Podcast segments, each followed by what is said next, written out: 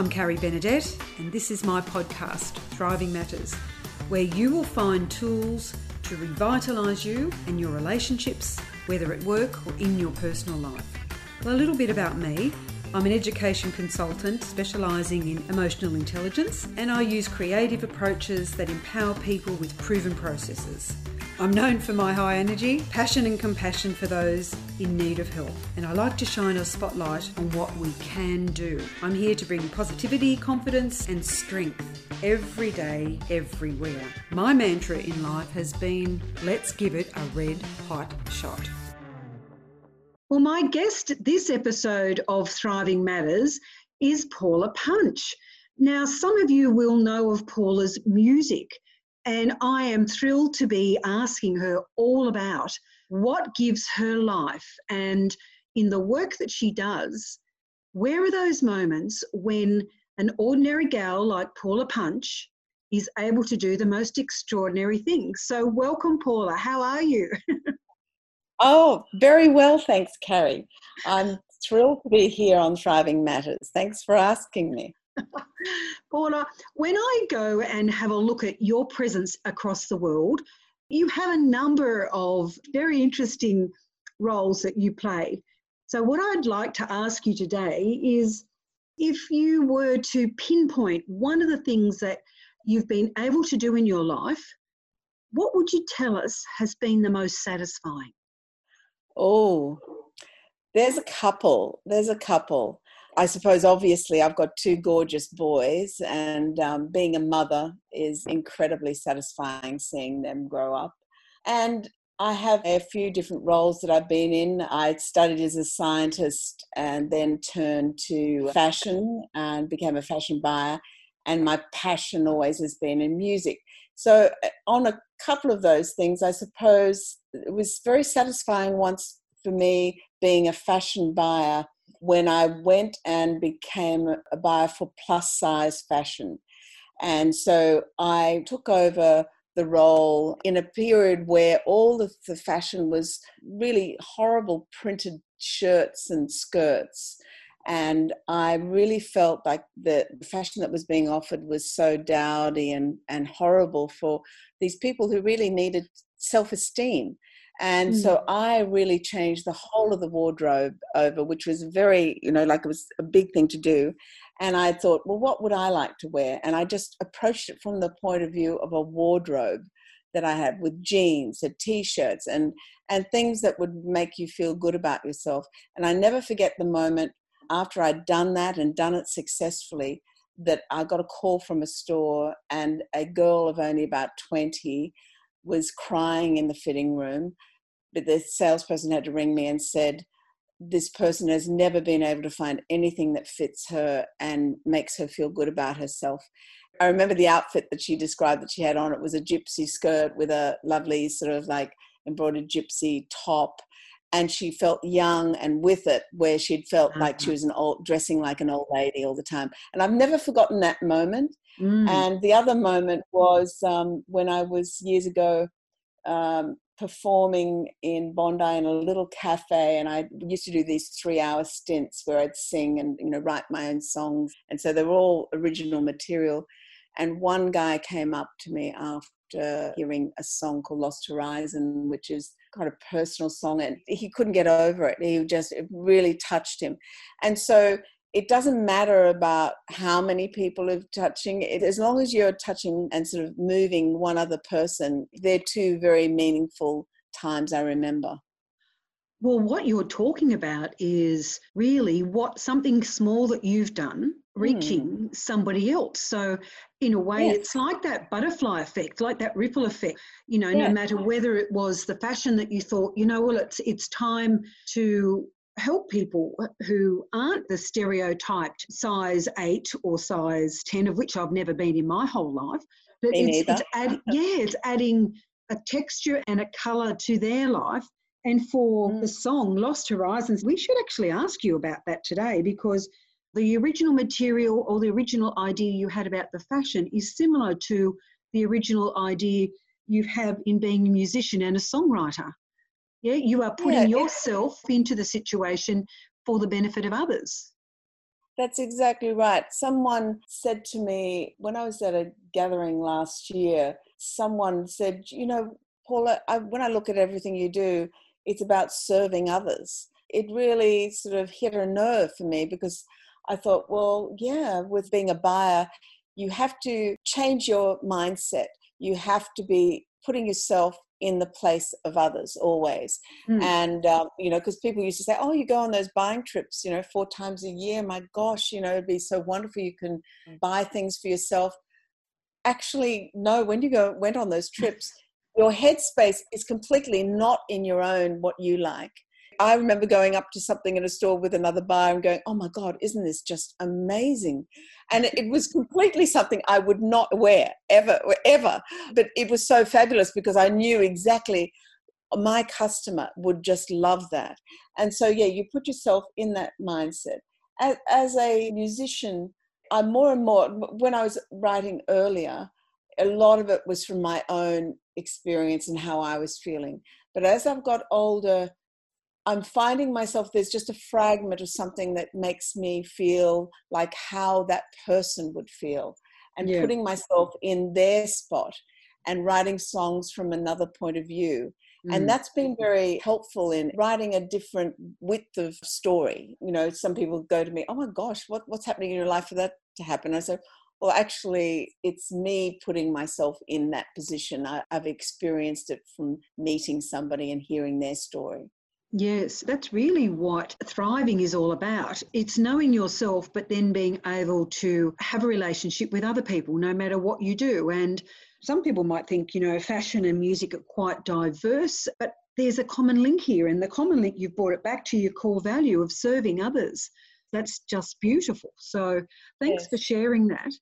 Do you have a mantra or a quote or a saying or an author or a musician or someone significant that has really altered the way you now show up for every day?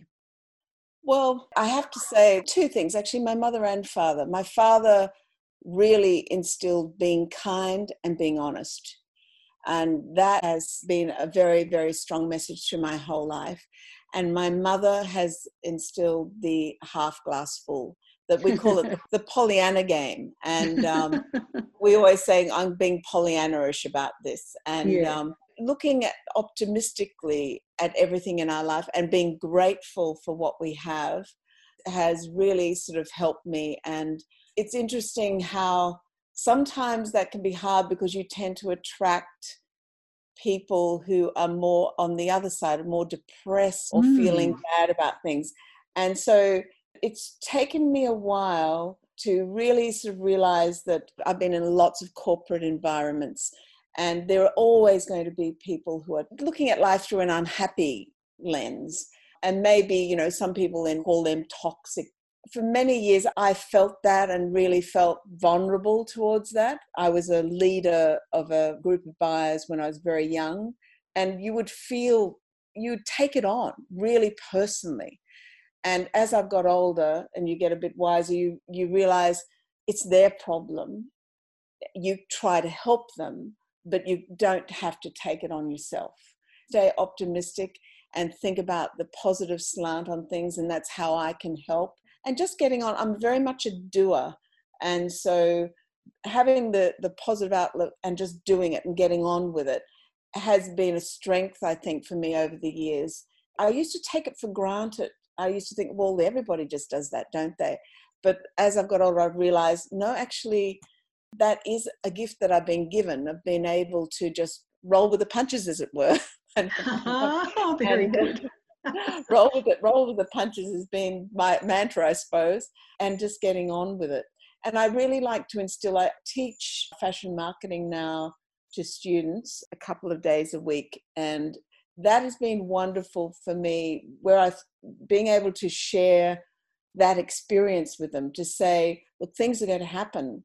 If anybody's got to change and roll with the punches it is somebody in the fashion industry because yeah. it is constantly about change. But I, I hope that i can actually teach them something beyond all that and that is about keeping themselves emotionally safe and really trying to be resilient through difficult times Well, you just took the words right out of my mouth because as I'm listening to you, I'm thinking they are resiliency skills that yes. you have fine tuned throughout life with all your different relationships and your different interactions with people.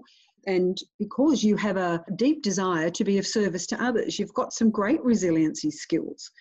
And one of them, I think, goes back to that glass half full attitude.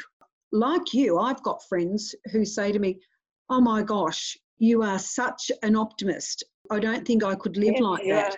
They would paint themselves as a realist. And I said, Well, I think I probably move between realism and optimism and mm. not always pessimistic. I don't tend to catastrophize too mm. greatly.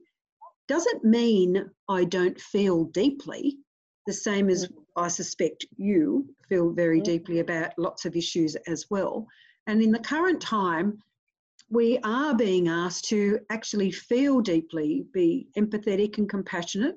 Yes. But we're also being asked to look at the future will be different to the way we have lived in the past, yes. you know, and I think that's why these conversations, I believe, are so important at the moment. We have a mm. lot to share with each other about how we do thrive, and thriving isn't always easy.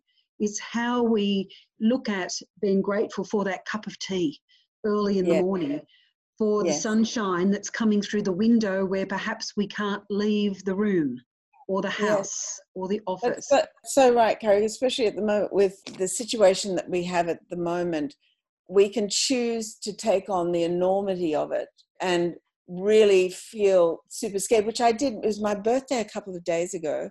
It was so stressful because everything was coming out at once and, and I really took it all on. By the end of the day, I just went to bed early and said, I just need to sleep and look after myself.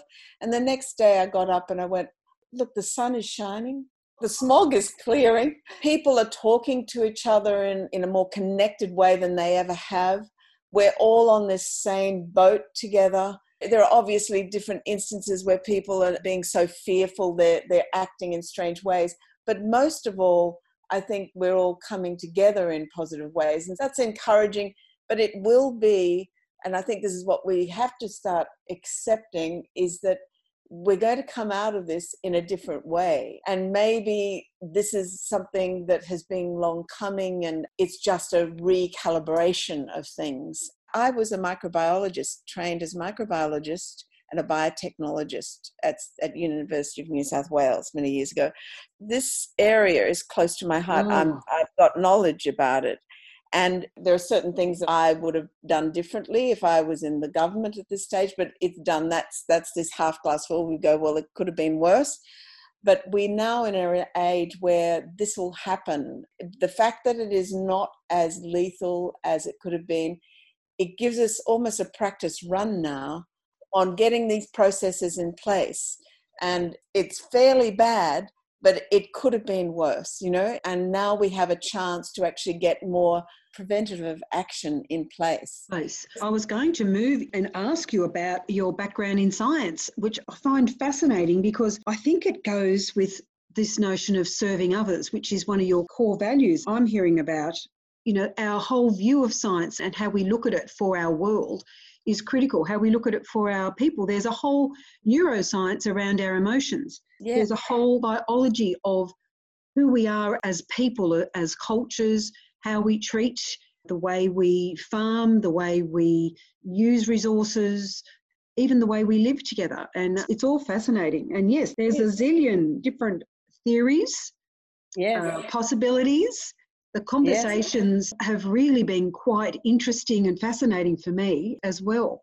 If we can stay open, Paula, I believe, to thinking about things differently than we have previously done, well, then we will be able to manage some of the change that's coming. Because all we have to say is, well, what is in my control? There are some things at the present moment that are not in my control. There are some things that, yes, I am in control. I am in control on how I think. I am in control in how I eat that piece of toast in the morning or yes. what I choose, how I choose to say hello to somebody we're asked to have social distancing. I'd like to challenge that. And I'd like to say it's physical distancing. Yes, very good and, point. And it's solitude versus isolation. So I believe, you know, we can look at things a little bit differently. Yes, it's a lot in language. Language is an important thing, and you make a great point about the change that was coming as well about science bringing uh, progress in different areas. It's funny that my science actually has been part of my fashion because a lot of progress has been made in, in making materials out of more sustainable raw materials. You know, they're making leather out of mushrooms and they're looking at different raw materials that are more sustainable than the ones that we're using. So I love the way my science has actually helped yeah. me in that. It's also the progress that we've made in health. We live in the the most wonderful time in terms of being able to sort of have great healthcare if we choose to really, really put investment and support it. And you know, in the past, governments have taken away funding and from the CSIRO here you know, you see the wonderful people we have in Brisbane who have developed a vaccine and are trialing it. A few years ago, we might have been able to produce it as well here, but now we can't. So it's important that the government supports the scientific community as well as the yeah. business community. What a rich conversation to have today. When I looked at all your various careers, what a fantastic rounding that your original training as a scientist moving through fashion, moving through music, has really come full circle and given you the capability and the interest in looking at things from perhaps a different lens that I would. And uh, I really appreciate you sharing that. Yeah. Oh, thanks, Carrie. I, I just recently started up an online fashion business called Punch Park, which I loved the fact that it was like an umbrella bringing things together. And I wanted to bring the music, my fashion and also the science as well because punch park i wanted to bring some stories about new innovations in science new innovations in fashion mm. and then bring the beauty of the music in with it. There is a part of me that was thinking oh gosh i've got too many disparate things going on. But that's the way the world is at the moment. I think that people more and more are going i don't have to have a career in just one stream our lives can offer time to actually have more than one stream because we're not just interested in one thing only. We are interested in different things. And I've just started something called FEM, which is Fashion, Education, and Music.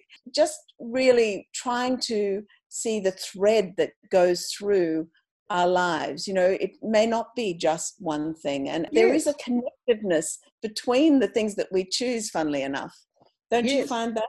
That is a great example because I find more and more when I talk to people, perhaps have called a hobby or an interest, is now an integral part of the way they actually look at life and the way they serve others. And yes. you have business acumen, you have business experience.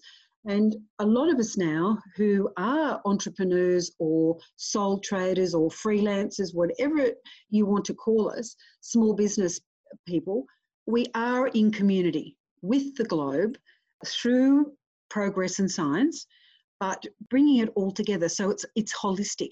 And I think that's what I love about talking to ordinary girls like yourself who are doing extraordinary things. Oh, thank you, Carrie. Oh, look, if I said to you, you know, is there a message you would love to put out there to the world that we need right now? We're on the beginning of a new decade, and my heavens, the world has been amazed at the way we've started the new decade. And uh, if there was a message out there that you would want to put out, what would it be like? Well, for me today, I think it's about being kind and making time for others we live in such a fast world, and this is almost like a real reminder that we are a community, that we are so dependent. All these people are going to the shops and stocking up on things. And in some ways, that is a good reminder that we are all connected and we are all dependent on each other. We get into these little silos, we think about our jobs and our task lists, and we forget to reach out and communicate and keep in touch with the people that we love and the people in our working community. Stay in touch. It's so easy to lose touch with people. Be kind to each other and stay in touch. You know? Stay in touch. Oh, beautiful. Thank you so much, Paula. Uh, usually we have a call to action after our podcast and talking to our guests. So, from what I'm hearing today, I think Paula's just summed up that call to action so beautifully. If there was something we did in the next week, in the next day, maybe it's now on our radar more than ever. Stay in touch. And I'd go as far as to say, contact people who you haven't been in contact with for ages. Out of the blue, just thinking of you. Nothing else needs to be said very much. It shows kindness, it shows compassion, it's a reaching out to the community that still encompasses them, even though we may not be seeing them in, that, in our day to day. Paula, if anyone would like to contact you, find out more about what you do, what's your best contact? I've got a website, paulapunch.com. You can point to my music or my fashion. It's got the link to all the socials and things. So I'd love to hear okay. from um, anyone. That would be lovely. Thank you so much. And listeners, if you would like to know more about what I do, pop on to carriebenedette.com. You will find lots of information. You can find nearly everyone these days on a whole range of social media platforms. But you know, it's not about social media, it's actually about being kind, staying in touch. It's not a lost horizon, it's a new horizon. The way we can start to put those butterfly wings out and ripple around the world is really up to us. So go gently, give life a red hot shot because your thriving matters, but do reach out and show people that you love and care about them. Till next time, it's Carrie Benedette with thanks to Paula Punch. Bye for now.